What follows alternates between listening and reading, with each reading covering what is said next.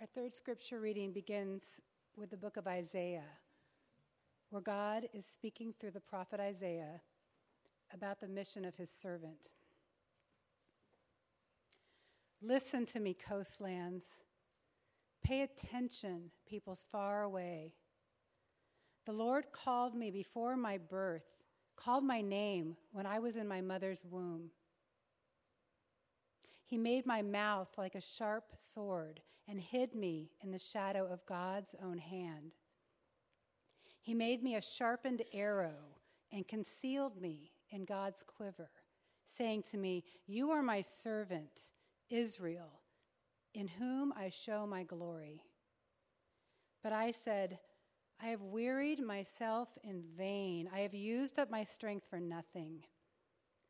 Nevertheless, the Lord will grant me justice. My reward is with my God. And now the Lord has decided, the one who formed me from the womb as his servant, to restore Jacob to God so that Israel might return to him. Moreover, I am honored in the Lord's eyes. My God has become my strength. He said, It is not enough since you are my servant, to raise up the tribes of Jacob and to bring back the survivors of Israel. Hence, I will also appoint you as a light to the nations, so that my salvation may reach to the ends of the earth. And then continuing with Luke's narrative about the birth of Jesus. There were shepherds living out in the fields nearby, keeping watch over their flocks at night. An angel of the Lord appeared to them, and the glory of the Lord shone around them, and they were terrified. But the angel said to them, Do not be afraid. I bring you good news that will cause great joy for all the people. Today, in the town of David, a Savior has been born to you. He is the Messiah, the Lord.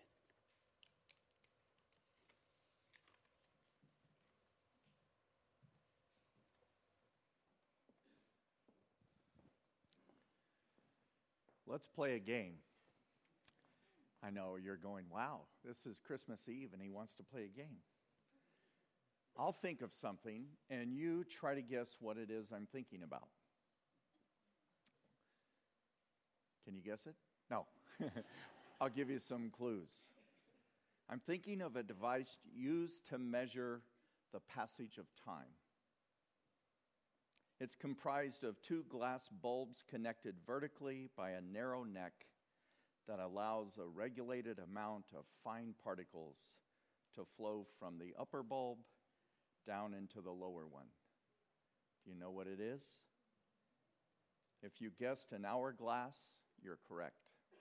In fact, you can claim your prize. Well, I can't see your hands, so you're just consider yourself a winner. Um, only in this instance, we're, instead of an hourglass, we're going to call it a 12 minute glass, since that is the amount of time I have to tell you what I've titled The Purpose of It All. I'm going to tell you the purpose of it all now in 11 minutes. So, this image helps us picture the story of God's relationship with humanity as told in the Bible. And I think it depicts our own life story as well. Like the particles of sand inside the hourglass, the biblical story moves from one of universal perspective to a one of national um, significance and interest to a particular individual and then it reverses, moving from this single individual, it grows into a new community and extends and spreads to the ends of the earth. You get the feel, it comes from here to here and back out again. If you've ever asked yourself, why am I here? The Bible says God made us to have fellowship with Him, to form a relational bond with our Creator. But that bond has been broken, and we suffer as a result of living separated lives, independent from God. Long ago, God chose to address this broken relationship by choosing Abraham and Sarah and telling them, I will bless you, and through the people who will become your descendants, I will restore the rest of the world to myself. This bond God made with the people of Israel was called a covenant, a binding relational agreement. In effect, he said, I will be your God, and they said, We will be your people. It held great, crom- great promise, except Israel kept failing to live up to their side of the agreement. No matter how much God encouraged or challenged them to do so, they could not do it. But God did not give up, despite knowing that Israel and the very nature of humanity was incapable of fulfilling such a covenant promise.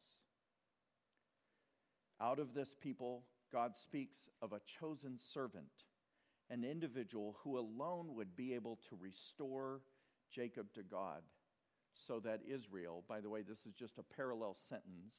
Jacob is the one who, who gives birth to the 12 sons who become the 12 tribes, who are then renamed Israel.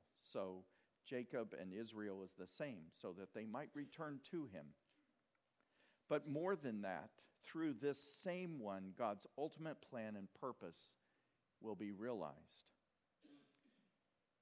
The prophet Isaiah said, It's not enough to raise up the tribes of Jacob and to bring back the survivors of Israel. I will also appoint you as a light to the nations, every ethnic group in the world so that my salvation may reach to the end of the earth. So, to the coastlands and to, to the people far away, those who live outside Israel's borders, he says, Hear this. From my people Israel, through whom I reveal my glory, I've chosen my servant, who will not only restore Israel, but will also bring about my salvation for all people. So the hourglass neck represents the hub of history, the turning point in our relationship with God. This is the coming of Christ to be our Savior. Not only our Savior, but the Savior of the world. From this central figure, God then builds a new community, a new relationship of people to Himself. And all who form this new identity with Christ become like the shepherds in the birth story. Those who hear the angels say, I bring you good news that will cause great joy for all people. Once they hear and see for themselves, they too become messengers like the angel, telling others what God is doing. So that, like the sand that moves through the center, it now spreads further and further. One man's story illustrates how this move of God can affect each of our lives as well. Frederick Buechner aspired to be a writer and had three novels published when his agent called him into his office. There, Buechner received the news that his latest novel, Lion Country, had been nominated for the National Book Award. If you're an author, it doesn't get much better than this. Perhaps the Pulitzer Prize is the only other award. Buechner described feeling a sense of profound joy and elation, thinking to himself how he had set himself apart from others with this recognition and distinction. But as he left that man's office, he encountered a man mopping the floor in the hallway. As he approached him, Buechner realized the man was a former classmate of his. As they exchanged greetings, Buechner discovered the fortunes of his friend were not the same as his own. So Buechner held back sharing his latest news to hear instead what was going on in the life of his friend. Buechner would later write this Compassion is sometimes the Compassion is the sometimes fatal capacity for feeling what it's like to live inside somebody else's skin. It is the knowledge that there can never really be any peace and joy for me until there is peace and joy finally for you as well. Isn't that incredible? The Apostle Paul would say it this way One man has come and given his life so that we no longer live for ourselves, but for him who gave his life for us. The purpose of it all is not only to turn our hearts to God, but to help us to turn our hearts to one another and to be able to have enough compassion for one another that we can convey the love that we ourselves have received. Jesus, the true covenant keeper, showed us and fulfilled what life in relationship with God looks like and how others are meant um, and how we are meant to live in relationship to others. This ability to be generous and to live a God honoring life that brings glory to the one who came to save us. Amen.